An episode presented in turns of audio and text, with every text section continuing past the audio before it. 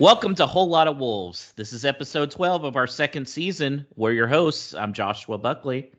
And I'm Paula Page. And we've got one of our favorite duo acts this week. There's Siegfried and Roy, there's Mickey and Minnie, and then there is Dan John and David Copey. How is it going, guys? That's a hell of an intro. How are you doing today? Good, good. How's everything up in New York? It's it's good. It's yeah. starting to get cold. Starting to get cold. Yeah, it was chilly last week here too. It was in the low 80s Fahrenheit. I won't take the bait. Oh god. All right, so let's get to the game against Leeds. Some last minute drama. Looked like we were going to get three points, and it turned out to be just one point we got after a 1 1 draw against Leeds, thanks to a very late stoppage time penalty kick by Leeds. I personally was still happy with the result. Paul, what were your thoughts? So I'd have taken a point at the start of the game, balance of play. I'd have taken a point at the end of it. I thought the penalty was harsh, that it was very soft. I think if that was a foul, any other part of the pitch, he wouldn't have given it. I don't think too many differences to the one that he'd turned down previously when there was that coming together. I think it was purely because it was at that stage of the game. Took too long to make the decision. It was like he was waiting for someone to make it, and I think he felt the pressure of the crowd. But that doesn't shy away from the fact that it was, again, probably a, a, a fair result. We weren't the best team in the second half by any stretch. I was just very disappointed that to go a goal up so early and it looked like we had some attacking intent. Definitely down the left hand side, it seemed like we were finding some space in the final third. If we'd have gone on and got a second, I think we'd have won, won it at a canter. So it's disappointing again. Where was that attacking intent from those first three games rather than going backs to the wall defensive for 80 minutes and trying to hang on all the way through the second half. That was disappointing for me. The forward line work, Raul seemed isolated too much. There was never that release either to to one of the wide men or to one of the midfielders that could help him out a little. So the ball never stuck up front. There was never really that penetration. So d- disappointing as a as a body of work. I think the whole game was really. David, what were your thoughts? Do you share the same feelings as Paul? Yeah, yeah, pretty much agree with everything you said. Going into the match away from home, Leeds are not a bad team. They've been on a bit of a bad run. We, I think, last season's two one 0 wins were a bit cheeky and fortunate. So you you had a sense that karma would come back uh, and haunt us. So, like you said, going into the match, I think we'd have been okay with a point. But like you said, to be within three minutes of injury time from getting a win. And I think the way the results were on Saturday, finishing Saturday night in fourth, was really disappointing. I think so. I'm trying to rationalize it there and not be too upset, but I, I do think it was a penalty. I think it was soft. And if it was the other way around, I think we all know that we wouldn't have got it. But if you're trying to be impartial. Semedo goes in and he does give him a little bit of a shove in the back, which probably which was probably a bit unwise on his part because then you just you're giving the referee a decision to make. Like you said, we've seen similar decisions like that when uh, actually actually it was Semedo who got barged over against Spurs and it wasn't given.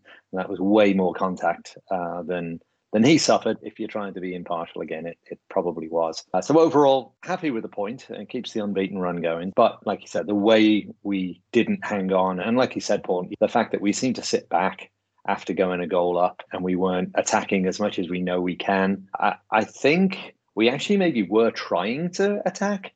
It's just every time we tried to put the ball upfield, we lost it again, and Leeds got it and came back at us. So I don't think we're actually consciously sitting back. It's just we were going to crap at keeping possession and keeping the ball away from Leeds. Dan, what were your thoughts after the game? Yeah, in one of my posts, uh, a fair but frustrating result, and I think that kind of sums up my feelings on it. Um, happy to go away to Leeds and get a point. After the game, yes.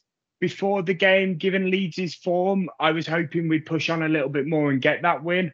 Hmm. So a little frustrated we didn't do that. I felt after we started so strongly, you just had we needed to get that second goal and it, it just wasn't coming. Overall, I felt the performance was a little bit lackluster, but again, we came away with a point from a team that can play well on their day. I know they're not playing well at the moment, but on their day, they can be a very tough team. So, yeah, fair bit frustrating. Paul, I was trying to remember a couple weeks ago, didn't we say this three game stretch of um, Villa, Leeds, and Everton? We were thinking four points would be good. Yeah, I think uh, on reflection, four points out of those two games, four points heading into next Monday's game is a pretty solid return. You'd, you'd have liked to probably picked up one win and two draws out of those, or ideally two wins. So it could be what we get on Monday as a bonus, but it's just those again those fine margins and the what would be if we'd uh, if we'd had the rub of the green on Saturday. So it, it's tricky not to be too critical when we are talking about that good run of form. And again, that I see little murmurings that about the setup or even myself, why are we going into our shell or taking that particular approach? But at the end of the day, Bruno was playing with all of Nuno's pieces on Saturday, apart from one with Hwang. So he's churning out those results however they come. And I think we've got to be grateful that we're like in getting on for a quarter the way into the season and we we're nicely placed so as, as a balance of work not only over those recent games but the start to the season i think it's been a pretty good one I do feel like I have to come to the defense of Semedo just a little bit. Ait-Nouri coming out after getting hurt was really that was not a good loss right there because it brought Hoever in.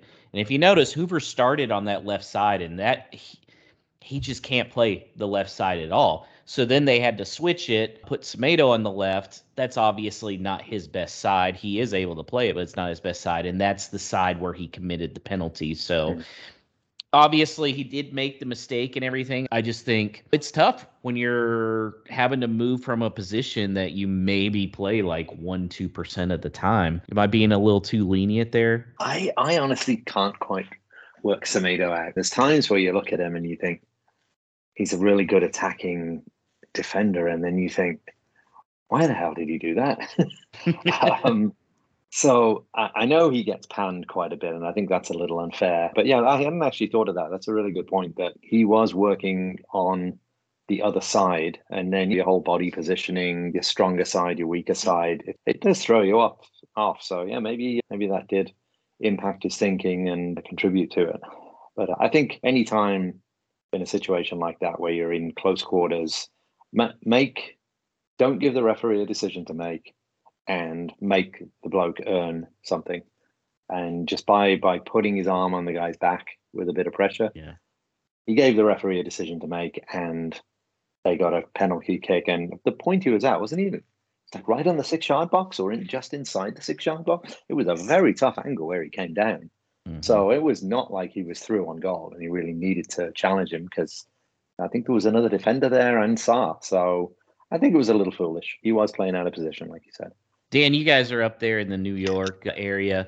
Do you, figure that the the guy who was the referee on Saturday would be a good fit for Jersey Shore? Because it seems he made sure and did a lot of gym tan laundry. I feel that he seemed like he was trying to stamp his authority onto the game, but didn't really quite know how. Forgive me if I'm incorrect about this, but I'm pretty sure Leeds got through that first half without a yellow card. I think yeah, Moutinho is the only yellow card in the first half, and that to me is staggering, considering that Raul was getting dragged down, and I think he he, he could have. I think he was equally bad to both teams overall. I think he lost the game a little bit and could have stepped in a bit sooner to limit the fouling and the little niggling games. And he did get a very chippy game at one point. But I just hope we don't see him again for a while. Although I'd rather him than Mike Dean. I think we all would. Yeah. Yeah. Paul, what did you think? It was another game where we didn't see substitutions till after the 70th minute. I tend to think Bruno keeps trying to send a message to Fosun when he does stuff like that. But Mhm. what are your thoughts? Because it's looking like this is just his strategy. Yeah, it was weird. Again, it he was he was playing with a tricky hand on Saturday because he had Saïss on a booking and Moutinho. So there were Mm. there was always question marks about if you're going to change it, and then one of them picks up another one, then you're in trouble. But I again, I thought it went on too long without a change, e- even if it was a tweak in formation and maybe solidifying the midfield somewhat because really, apart from a couple of flashes, Traore had a shocker. And he, Mhm. he didn't penetrate the ball. He wasn't really advancing it up the field. The the times when he did get it, he always seemed to be trying to come inside and and kick off on a mazy run again. Whereas he never really hugged the touchline and went after their fullback and trying to put any crosses in. So I thought it was it whilst it made the correct decision based on his performance, the flip side is what better player to have as a release when the back to the wall and you're defensive. I'd have rather have kept him on and stuck him up front either with Raul or another another outlet just to have his pace and some explosiveness because I think Podence had a couple of opportunities where he was either the last man or had a couple of plays to beat where obviously hasn't got that rapid burst of pace that Traore has. You'd probably back Traore to craft something from those opportunities. So I thought that was a little odd. And then even when the changes started to happen, at one point, I think just before Ait-Nouri is going to co- uh, come out, they were looking to bring Trincao on. And I was like, how does that fit into the narrative that we're up against at the moment where it's backs to the wall he's not necessarily going to be that big he's going to be that massive the outlet that we need it just seemed a little odd but then again you're looking around to a bench that's still really light and what we're going to do bring john ruddy on because we've got two keepers so there's a reflection of our strength in depth at the moment. On the question of Traore, if you don't mind me jumping in, Go for obviously we, he's you know the, the the ongoing contract saga whatever you want to call it for me for him to become one of the highest paid players at the club which is what i one of the rumors i've heard banded around he hasn't shown it to me this season he's had these moments of absolute brilliance where it is literally everybody off their feet screaming his name yes yes has he got an assist or a goal this year No. does that kind of play justify the biggest contract at the club. And for me personally, it doesn't do mean I thi- want to lose him.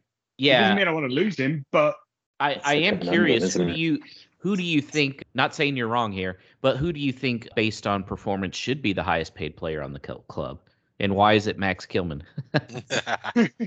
it's it's tough to say. I've, I've obviously got a pension for Raul, and now he's back and playing. I know he didn't score this weekend, but he was instrumental in the Hwang goal, and you can see him trying stuff. When Neves is on form, he's he's like a quarterback stringing the play around. But then when he's not on form, it can be painful to watch him at times. If I had to pick a name, I would say Raul.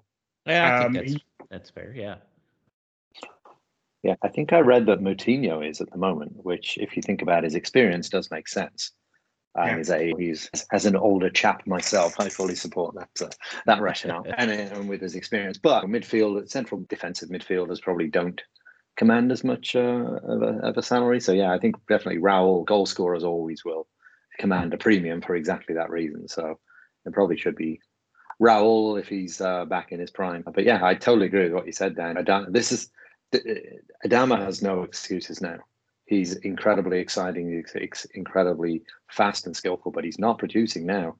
And if he's not producing now, I don't think he ever will. And that's the conundrum. You don't want to lose him for nothing, but you also don't want to throw loads of money at him just because you might lose him for nothing. And but then the question is, who is going to come in and offer 40, 50 million for him if he's not producing for us? there's sort of there's no good way out of it. The, the good way out of it is he starts producing for us. We re- reward him, and then somebody comes in with a stupid big money offer if we lose him at all. But if none of the above happening, I don't know what we do. And I think I, I, think he's making it pretty clear he wants to be a starter. If he goes to one of these big clubs, he's not going to be a starter. He's going to be coming off the bench in the 60th minute. I think Podence is settling into for us. Paul, who's your most? Uh, who do you think should be highest played? I think Raul is probably the best answer, right? I'm in favour of that, and again, that's who you effectively building a team around. Your number nine, and the the goals justify the the outlay and everything. But he was mentioned previously, and I think he's. We talk about his form, but for me, he's still shackled too much. And the player that, again, I would base the whole team around, I'd sign him up for a five year contract at 150 grand a week. I'd play him further up the pitch and I'd just say go and ball, and that'd be Neves. And I'd stick him next to his most complementary partner in the best possible formation to suit his game, and I'd build everything around him. But I think we're short from seeing Neves at his best. A because of the partnerships that he's got to pick from, and B the formation stifles him, and he's he has to do too much of the defensive work. Whereas I want to see him ten yards further up the pitch, dictating the play a little bit more with that star midfielder who goes box to box and complements his game. Are, are we going to see that come the January transfer window or are we waiting for the summer? I, I don't know. So you want Renato Sanches? Yeah, really, yeah, simply. Which, yeah. which then brings up the back four. Oh, oh, oh, yeah, I, I want Sanches and a back four, which means at least one quality centre back incoming, please, yeah. to play with Max Kilman. So, yeah. yeah. How many, not to play Monday morning quarterback here, how many more points do you think we'd have if we had gotten Sven Botman and Renato Sanches over the finish line? Got to be at least three, right? It, w- it was certainly one one win out of those first three games, probably a point mm. at Leicester, uh, mm. and beating Man United or Tottenham, and then pretty pretty much the the run that we've been on. The only real true stinker that we haven't really reverted back to, even though Saturday was pretty painful, was Brentford at home. So mm. do you just put that down to being a freak result? But I, again, I still generally think that with this team and this squad, two more quality additions, a change in formation, you've got a very competitive team pushing top six. Can I just say, I think we also have to remember Bruno Lage, he's still learning and feeling out the Premier League. And I think you can see that week by week. That when Brentford did us with all the time wasting, we have seen that he started to bring a little bit of that into the Wolves game when we need it. It obviously didn't work at the weekend. I re- like we're doing. I think we're doing very well. I know there's some performances are lacking. I, I think he's still trying to work out what works in this league and what doesn't work. And I think the way to really judge where this team is going, in my opinion. I know we're not going to probably get a lot of people in January, but I want to see how Bruno does in the second half of the season once he's had time to bed in a little more. Um, and, but, gets, and gets Neto back and maybe Johnny back. Yeah. That was actually going to be my next topic here was about Neto. Rumors are coming out. Wolves sent the team doctor over a doctor over to Portugal, but rumors are that he had another setback. Dan, did you see that? And is that concerning? Yeah, I, I did see it. Uh, and obviously, it's very concerning. Obviously, if Wolves are sending the doctor over there to really find out what's going on, the club is concerned. It's probably one of the big reasons is he's just such a special talent. If you talk about who's got the potential to be the highest paid player at the club right now, obviously Raul's a bit old and Neto's still young. If we could keep hold of Neto, I, with the way he played, I would have no problem making him the highest paid player at the club. So every game he's not with us, every minute he's spending rehabbing from injury is a concern and a loss to the team, in my opinion. I was I, I saw something about Neto, and I don't know if I missed the, the article you're talking about, but I saw something saying further injury setback for Neto. But it was actually the thing I read was just recycling a story from a few weeks back that no, it's probably not going to be November. It'll be the, the February that, that that we were originally told. So I don't know if I missed something when there was something more substantial to it than that. I think that's what's difficult being over here in the States, trying to get kind of news on I- uh, the injury front with the club and everything. I feel like Paul, you and David have a little more, maybe Dan, you do too, than certainly me, just because you have some people that back there. It's tough to get accurate information though here on the states because you're having to rely on Twitter and yeah, how completely accurate that stuff is. I think those reports came out from just a general update that Bruno gave on injuries, and then it was someone like the the Daily Mail or one of those publications putting some spin around it to try and create a story that might have Yeah. not been needed where you take it two ways you either say the doctor's going over just to get a pulse of how he's progressing which if you just understood it in those simple terms then that would probably be pretty standard. You're not making Neto come back to the UK, travel unnecessarily for that checkup. Us sending a doctor to Portugal makes complete sense. But then on the Hmm. flip side, you can easily write that to say emergency, we'll send doctor to Portugal in Neto fear in huge big letters. So the club, I think the club try and then you, you, the opinion of whoever's writing that up journalistically is where you take uh, where you, where you take something from in terms of what you're supposed to be believing. Yeah, I'd agree with that. Neves, do we think he has a knock or no? I think it was probably Bruno's managing the, the finite resources that he's got, and it's a case of where he mentioned in the summer that Neves, Dendoncker, and Moutinho all seem pretty similar.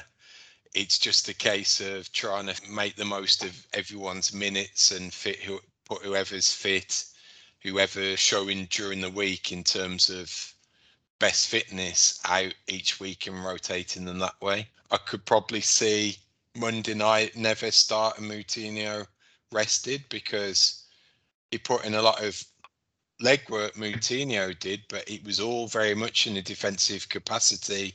He didn't really influence the game that we'd ideally like a defensive midfielder to do. Again, why he can't drop a corner on that space of grass between the penalty spot and the six yard box is beyond me after I love the guy to death, but how many Portugal caps still can't do that, especially when Ait-Nouri is on the pitch to put it in. And then that free kick, I'm not sure what angle they saw, if it was different to mine.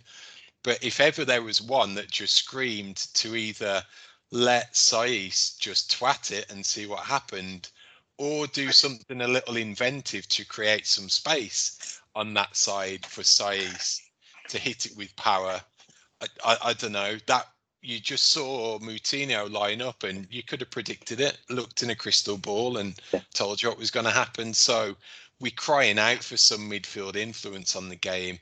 Out of all those three, Neves is head and shoulders about any of them that, that, that can do it. So again, you've got to maximise his availability and do whatever you can to get him on the pitch for the most minutes as possible. Didn't didn't Moutinho Moutinho come off injured?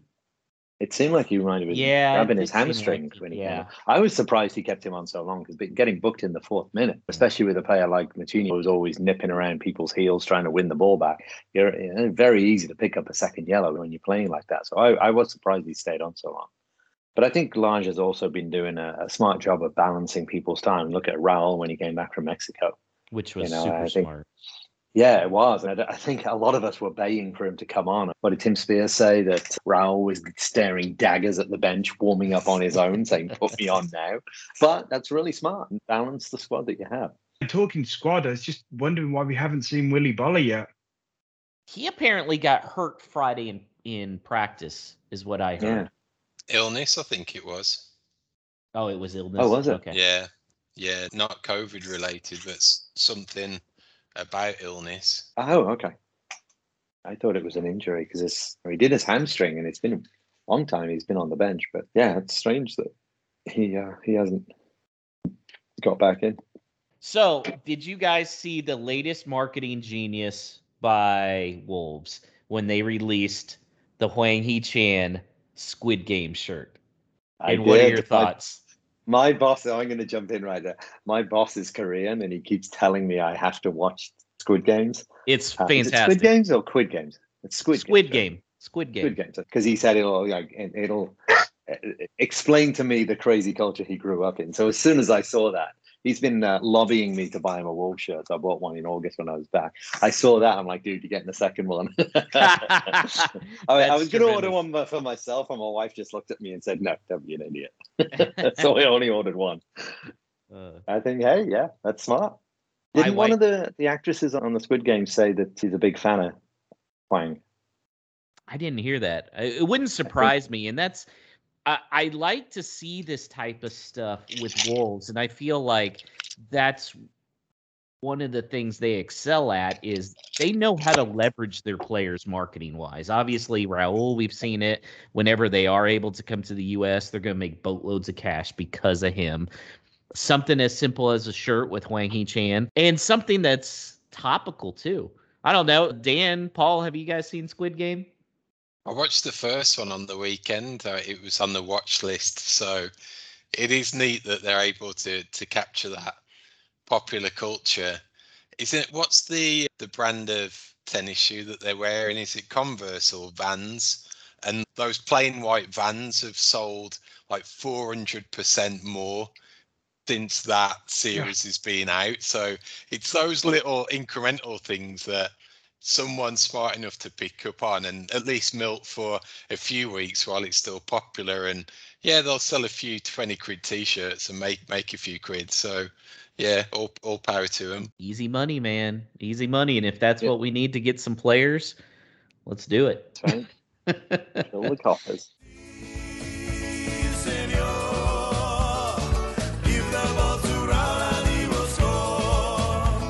On to Monday we go this upcoming week. We're the last fixture of game week 10 when we're back at Molineux hosting Everton. And to help preview the opposition, we're delighted to be joined again by one half of the popular Drunken United EPL podcast in Everton fans, Sam Houston. How's it going, Sam? Gentlemen, thank you so much for having me again. Uh, I do have to admit openly right off the jump, we have just finished recording our show.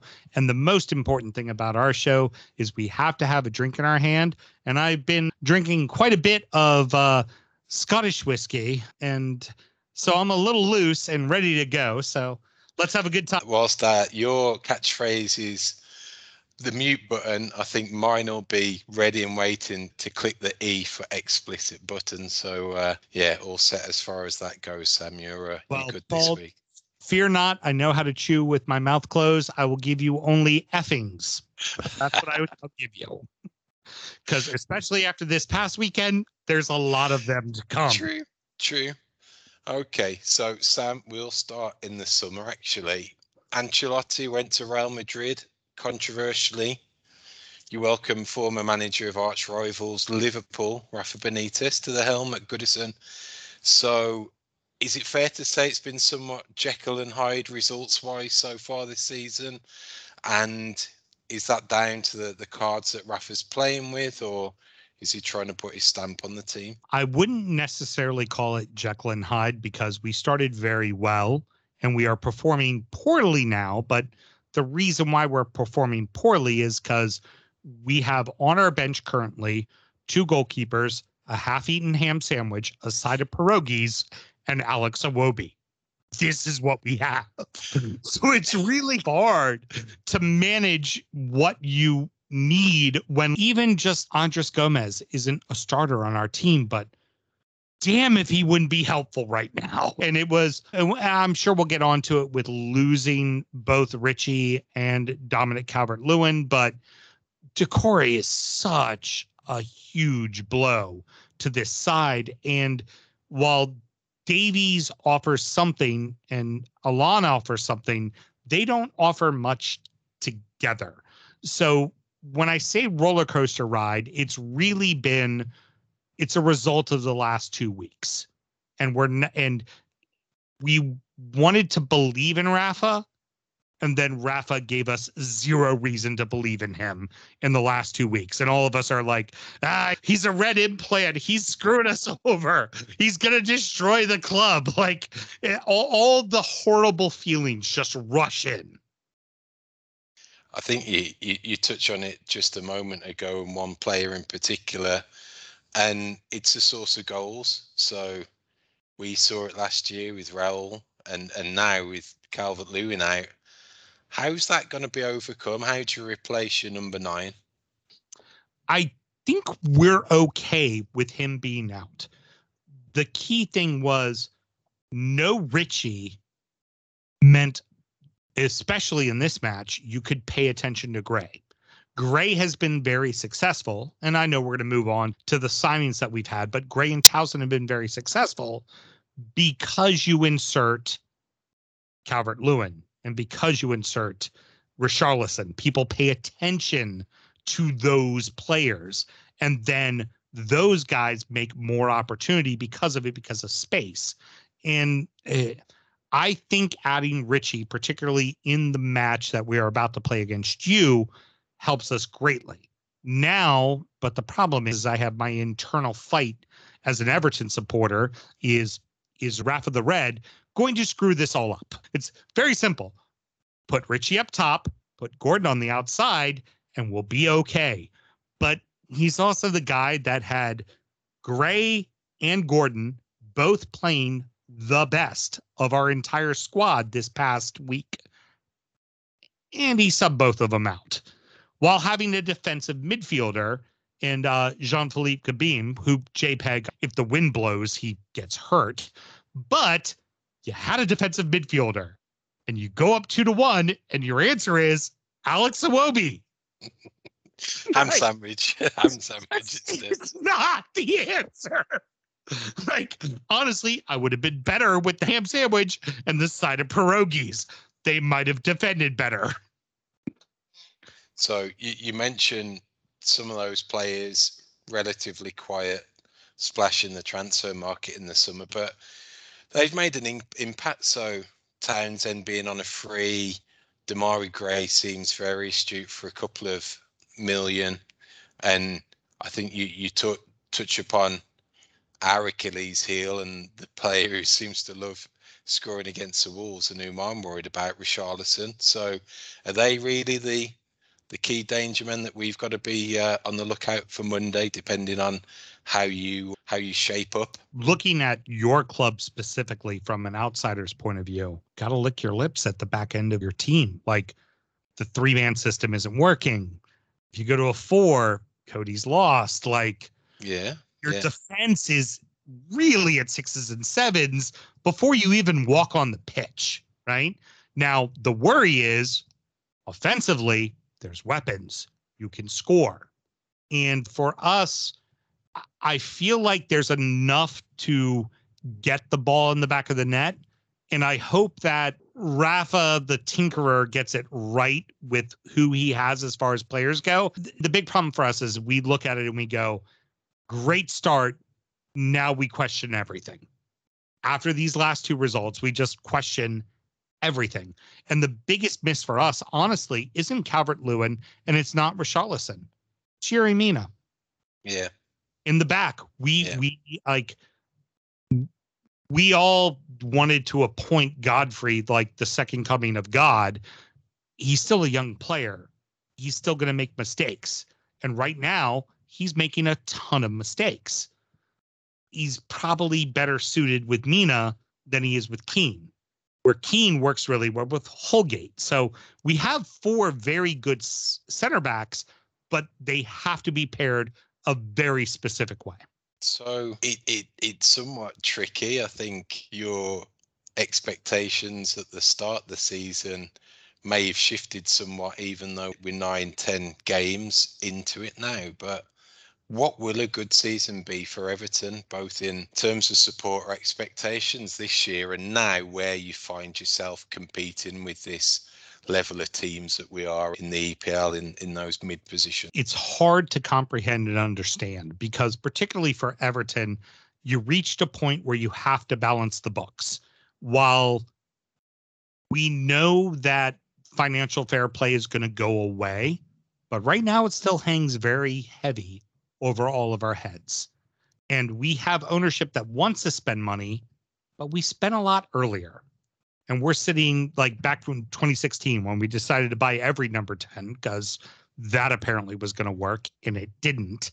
And we're still stuck with that bill. And hence why we only spent $2 million this season because all we could spend. And we tried to sell Hames. Nobody wanted him. We ultimately sold him to a Qatari team that he still hasn't played for yet. But he takes really great photos for Instagram in Dubai as he's eating a $2,000 meal. But he's okay with that because that's who he is. And who we are as a club, that this overall play of the league, the league is getting richer and the league is getting better. And I look at right now, there are three teams that are clearly vying for a title it's City, it's Liverpool, and it's Chelsea. And then from fourth to 13th, there is going to be a very good team that does not finish in the top 10. Villa, Leeds, Everton, Wolverhampton are all good sides. Arsenal, Tottenham, they may not finish in the top 10. They may not. One of those, uh, a couple of those clubs won't be there at the end of the season. And that's not to say they aren't good teams. They're very good teams. And that's the hard part to wrap around. It's what is success for a club? Like, ultimately, where do I want Everton to be? In a European spot. That's where I want them to be. But we could be in 13th out of a European spot by one point. True. It's, Yeah. it's, it's just that's what the that is what the best slash wealthiest league in the world has become. I love it. I love it. And and and that's going to be what's so great about what what has brought all of us American supporters into watching this league. And it's also been what's brought all of us American supporters to not support the big six Yeah. Yeah. like to to to love other clubs. There's there's a hope, there's a belief that it can be different. But in the same, it's, a knife's edge. You just don't know. So for me, it's Europe. But if I'm in 13th, one point behind seventh, hard to be angry. It's really kind of hard to be angry, especially considering the finances that we're working with as we build a new stadium. Sam, just uh, wrap up and tell the good folk how they can hear all of your wonderful content each week. Wonderful. The operative word. so, DU Football Show. We are on every podcast platform. We are on uh, YouTube. We put up videos of our shows. We're now recording live every Monday night on Facebook Live. So, at DU Football Show on Facebook. Our closed group is uh, Drunker United FC, where all we do is just talk shit constantly. That's all we do is just, and you apply a very good amount of it, especially to producer Mel. Especially when he reads off a line and I I didn't I just looked at him and says Paul, right? Paul. um, uh, on on all the socials at DU Football Show.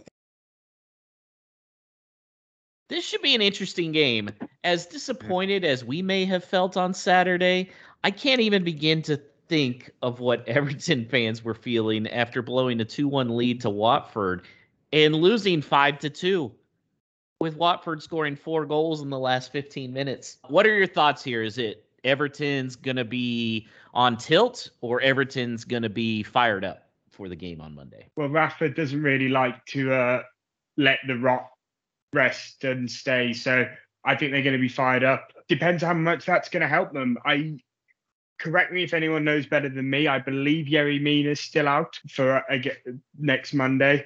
I'm I not sure. so. I don't think they have Calvin Lewin back either. Um, yeah, he's more long term. so those are going to be two big misses for them. The interesting thing for us is, are we going to be able to control? Is it Demarai Gray there now? He's r- ripping it up for them. He's had a real rejuvenation in his career, and he's just the kind of player that our defense has trouble with. He likes to get a bit physical, gets quick. So we'll see how it goes. But overall, I th- I'm I'm positive. I I think they'll be fired up, but I don't think they'll have enough if we're on form. I think it's a nice team to play at home, regardless. And and I would say at the moment, first 11s are probably evenly balanced. And pre- previous seasons, Everton's always been a tough game, but one that you always had a feeling that, apart from last season, it was one that you may have got something out of. And I think it's just to be the approach that Rafa takes and what Everton that we see, because whilst they've had some pretty decent results, they've obviously had Saturday happen to them.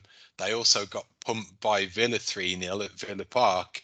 So you'd probably say those teams are, are, are, paralleled in terms of first 11 strength. When you look at the rest of the fixtures, apart from Man United, it's not really like they've had a top three or top four team that they've come up against so far this season. So I'm not sure yet we can really gauge their quality. So I think that leads to it being pretty open and and an opportunity to get a result. Yeah, I would say Rafa's Rafa's a good manager, and like you said, Dan, he's not gonna he's, he's gonna gonna want to avenge that result. I thought my eyes were playing tricks on me when because the last time I'd looked at the score, it was two one Everton to see him losing to Watford. But yeah, I just looked and uh, Calvert Lewin's out, Doucouré's out until the new year potentially. Mina's out.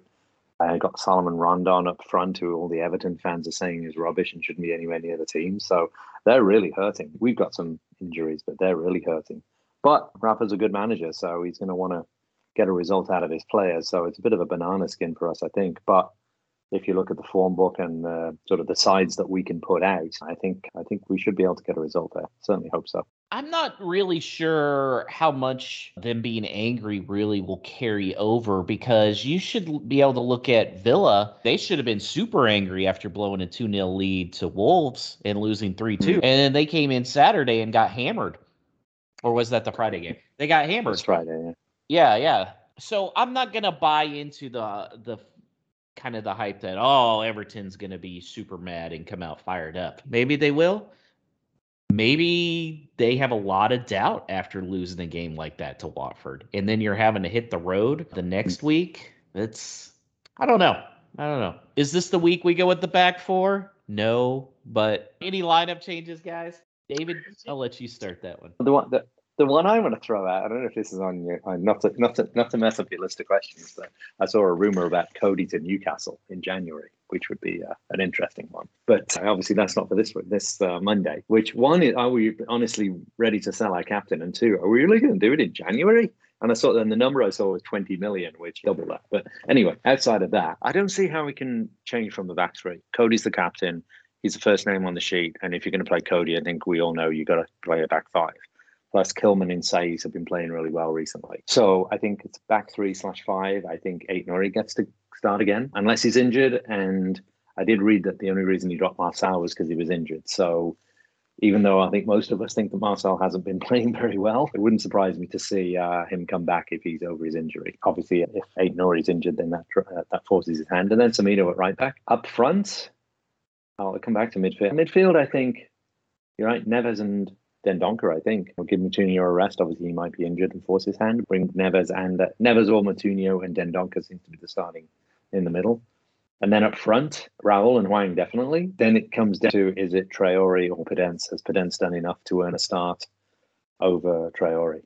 That's what it would come down to. And I, I would probably start Podence. Seeing working on that backwards, I'm seeing Trincao come back in hmm. as mm. on on the right hand side. I think I think Traore will be benched on Monday. I think he'll want to have Trincao playing a little more inside as that wider forward, a little closer to Raul. And I think that will be the intention on the left hand side with Hwang as well to try and get Hwang playing as much as possible uh, as a genuine partner to Raul because that's where they've shown that they can do some good damage. A lot of the times on Saturday, I was crying out for Hwang and Raul to be closer together, but then you forget how much defensive work Hwang was doing coming back down that left side as well. So you do forget the amount of work that he puts in up and down that flank. So that factors into it as well. I, I, I may be seeing Marcel come back in if he goes horses for courses versus how Everton set up and what their threat will be down the right hand side, I still think he favours Marcel's defensive ability against the opposition more than what Aït-Nouri can offer. But then again, you're at home, so if you can start away at Leeds and do pretty good, then really that should give you the confidence that Aït-Nouri can start at home and play well. One of the things I will say is Seamus Coleman's pushing retirement. And so you've got to look at their right back as we have a lot of players with a lot of pace. And that has to be somebody you target on their back line. I think Podence or Traore, if used correctly, could really expose Seamus Coleman all day. I know he's got experience, but there's no way he keeps up with them. No way. Interesting. I wonder if this is a game where they give Hwang a little bit of rest um, and go with Adama or Trincao. Otherwise, I could see Hwang and Trincao. I think you guys, a lot of you guys are right about him slotting in. I still think Podence is going to be settling into that super sub role, but we shall see. So let's hear some prediction, guys. Dan, you start off. We're at home. It's a Monday night game under the lights. I'm going to go. I think we're going to put a performance in, and I'm going to uh, subscribe to your train of thought there, Josh, and think Everton are going to be shook. I'm going to go 3 1 Wolves. Ooh, nice. David? I'm not quite as optimistic as that, but I think we'll still get a result. I think 2 1 Wolves. I, I think we always seem to be able to let a goal in recently, but I think we'll put one over in Everton and get a 2 1 win. And that's even that. That's no knack on Sá either, because Sá has been great lately. But Yes. yeah, Oh, yeah, it, he does, it does seem like one just ends up slipping by. Paul, I did. I was going to jump in with it earlier Yeah. at the end of the game. I think Sá's been a real revelation. You can see the times. There's been a couple of breakaways that he has started. He's already got an assist this year. I wanted to mention it earlier, but yeah, he he has been. He's learning about the Premier League. He gave a silly penalty away, but I think he's going to continue to grow, and I think he's going to be a great replacement for Rui. Absolutely. That was a great deal. We made money on it. He's what five years younger, and he's as good goalkeeper, and also his distribution is way better. So yeah, I totally agree with that. okay, Paul, what's your prediction? I've got absolutely no rhyme or reason for this prediction, so it's going to be a fun one. I can see us winning 3 2, and for some bizarre reason, it's going to be quite comfortable. It's going to be 3 1 up until the 85th minute, and they'll get one late on, and it'll cause a little panic, but we'll hang on. But yeah, I'm Because really, we're wolves, aren't we? yeah, I, I, I don't know what's prompted that decision. Decades of following wolves. I was thinking two one, but man, Dan and Paul, you guys got me. You guys got me drinking the Kool Aid. I'm gonna say three two as well. I like that.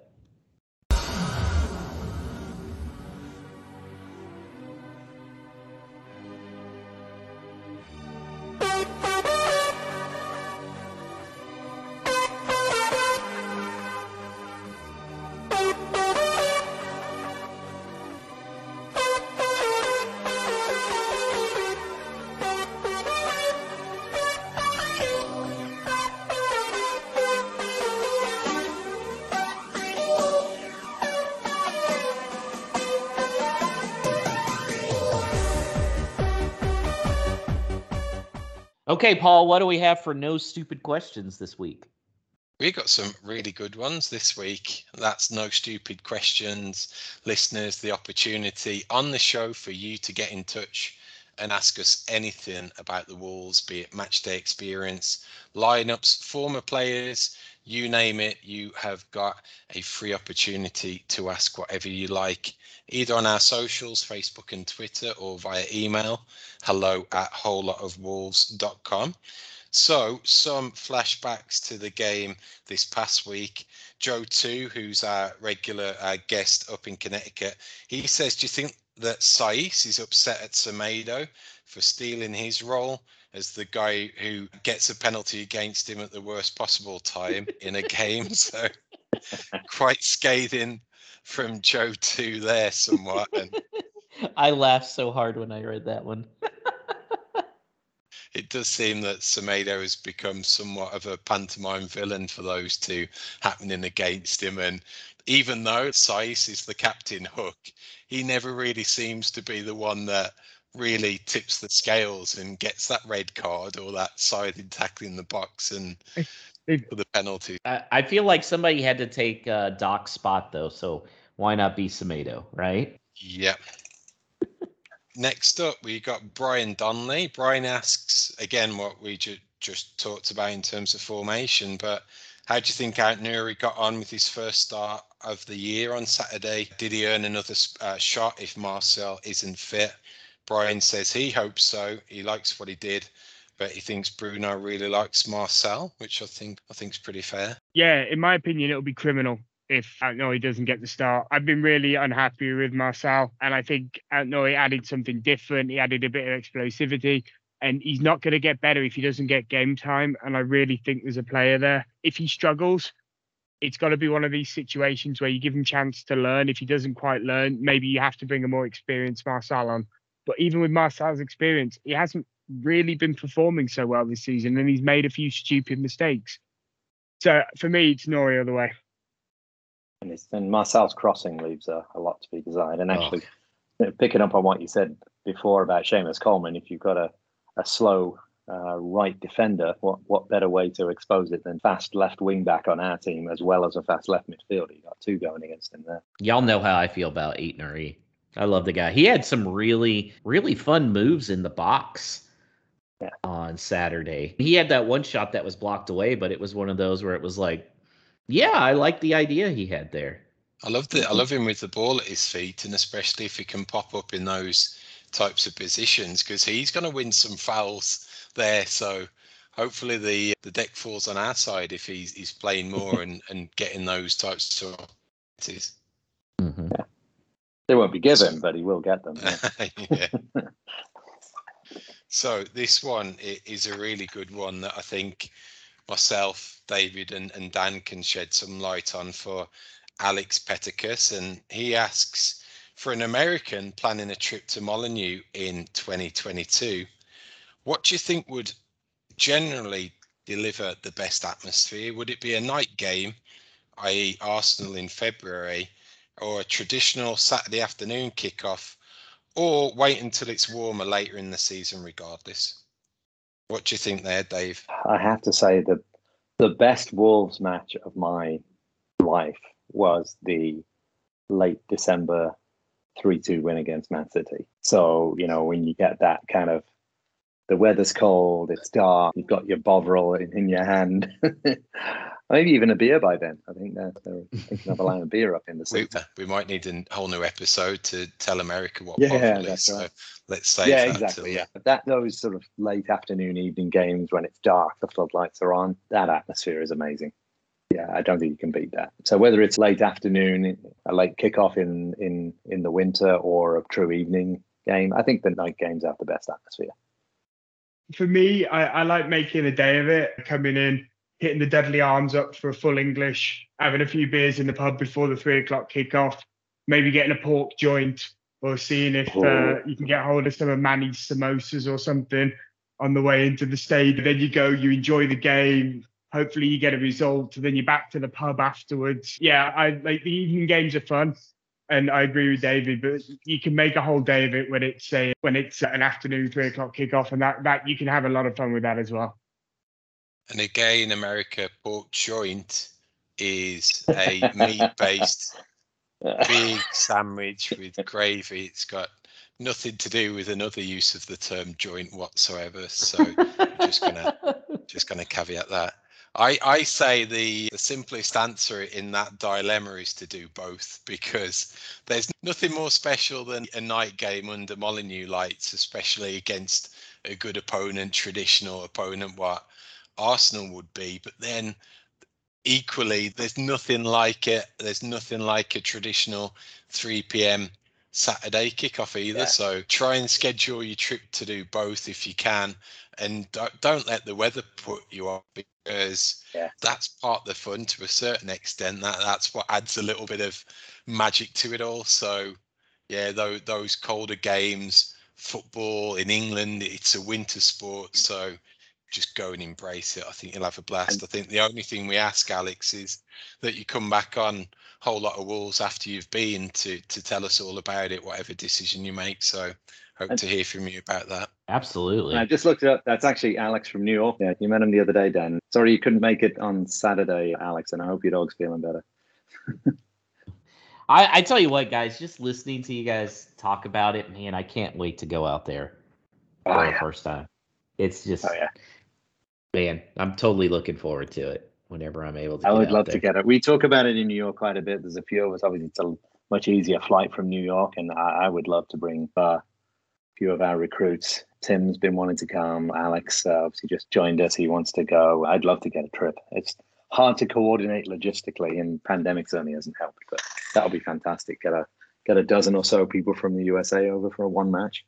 That That'd would be fantastic. awesome. Now, are you guys coming down to Texas when Wolves come this summer? Oh yeah, I get to. Uh, Is that happening? We're, we're just making it happen. We don't care what the clubs Yeah. say. Oh, good. we just host it and see what happens. Feel Speaking it into existence. I think that there's no pandemic. It's a no brainer because how many years are they going to be able to capitalize on Raul's popularity? But yeah, I figure the more I talk about it, the more it's going to happen. So, uh, well, I'm going to join you there because I reckon I can get a free ticket to that. Yeah. can- that's yeah, we'll be able to figure out something, I'm sure. They were coming last summer. But obviously the pandemic blew that up. But yeah, I would absolutely do that. Yeah. I I actually had one, and we didn't answer this uh, the last week, but Wayne McKee had this one, our Australian buddy. He said, Does anyone believe any Wolves reporters have a clue about contract negotiations regarding Adama? Twice we've heard from Liam Keen and uh, Tim Spiers saying a new contract is imminent, then absolutely nothing for weeks. Do they get their information from the back of a cornflakes box? This kind of goes back to what I was saying as far as how hard news is to get. I'll, you guys grew up reading the reporters over there. Is there any accuracy over there? What's the deal? I think we've been as tightest as, as the club has ever been in terms of outbound information that's leaked. And I think even reports that have, have come out in recent years have gradually gone down based on Mhm. the, the staff at the club. I think we let the likes of Liam Keen and Tim Spiers get on with their day job and not be over overly critical because they're playing with two hands tied behind their back really as, as a journalist and have to have to feed on the scraps that they can get. So I think it's a little harsh to put a big spotlight on them and asking them for all these scoops or the inside track on how much Adama's going to be getting and for how long. I will say I've really liked Liam Keen's coverage this year. I don't know if you guys read a lot of his stuff, but he's been bringing some interesting articles in. Yeah, he's, he's he seems to be a good balance, which is what you want. He's he, he's right to criticise when it's due, and from my basic understanding, he seems to call a spade a spade, and his reports and his summaries are pretty on point. So, yeah, the stuff that's been put out there has been pretty decent. Yeah, he's had some some good features. My only criticism really is I feel like some of his grades are a little bit higher sometimes than they probably should be. Who's your eh, guys? Who's your favorite go-to reporter for Wolves coverage? We haven't discussed this. I like Tim Spiers. He Mhm. seems to have some good stories, and I, I, I do like the athletic format where it's much longer form and you can discuss a narrative rather than just fitting it into three paragraphs. But I still use News Now as, a, as an aggregator. I've used it for 20 years, maybe even more. Uh, or it just scrapes uh, scrapes all the stories from all over the place and uh, gives you a quick breakdown. So I, I don't necessarily go to one specific reporter. I just look at uh, latest headlines on News Now and click through the uh, the headlines, read about two sentences about the latest 56 Portuguese players will be signing in January, and then move on to the next one. Dan, who's your go-to guy? Yeah, again, I probably use the Tim more than most. It's just so difficult to discern. Like you say, I've been steering more and more into just trying to listen to different analysis of the games and stuff because the the stuff that comes out of the club, I, I've even got. I was a little disappointed with Tim Spiers' interview in Jeff Shi. I understand why it was like it was because he's been trying to get stuff. He's been he wants to have a relationship there at the club that he can get information from. But at the same time, to an extent, if you do that, you can't bite the hand that feeds. So it's tough. I think Fosun's approach, I'm okay with it, to be quite honest. I think it's probably better that they have a, they run a tight ship than an open book. But I wish they would be a little bit more open with some of the things they could be in terms of injuries. I think they are trying to do better with that. We're seeing like more regular, more accurate injury updates because before somebody some of the players go missing and it's a month before you even know why they've gone or what's going on. Or so I think they are trying to improve that. But like I say, it would be nice to get a bit more interaction, but I can see why they are the way they are. And I prefer a tight ship to an open book. But I just it, it just takes a little bit of effort to ignore as much of the speculation and not get carried away with every single rumor that you read. Paul, I know you like Spiers.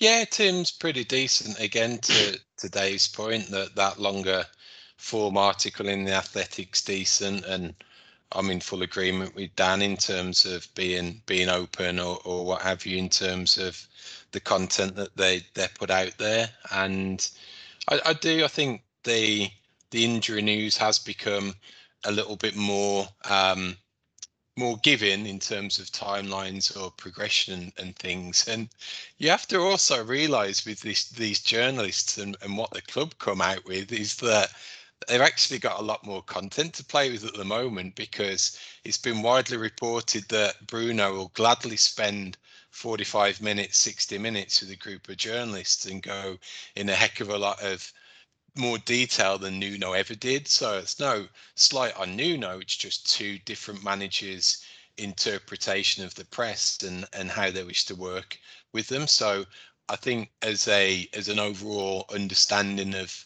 what's going on at a first team level, I think we're in a, we're in a pretty good spot. I think some of the regional journalists that, that have popped up recently, there's um, guys attached to the, the Birmingham Mail and those sister publications, they're putting some good stuff out. There's a, there's a few freelancers covering all the Midlands teams that seem to put some good stuff out there uh, about the Wolves.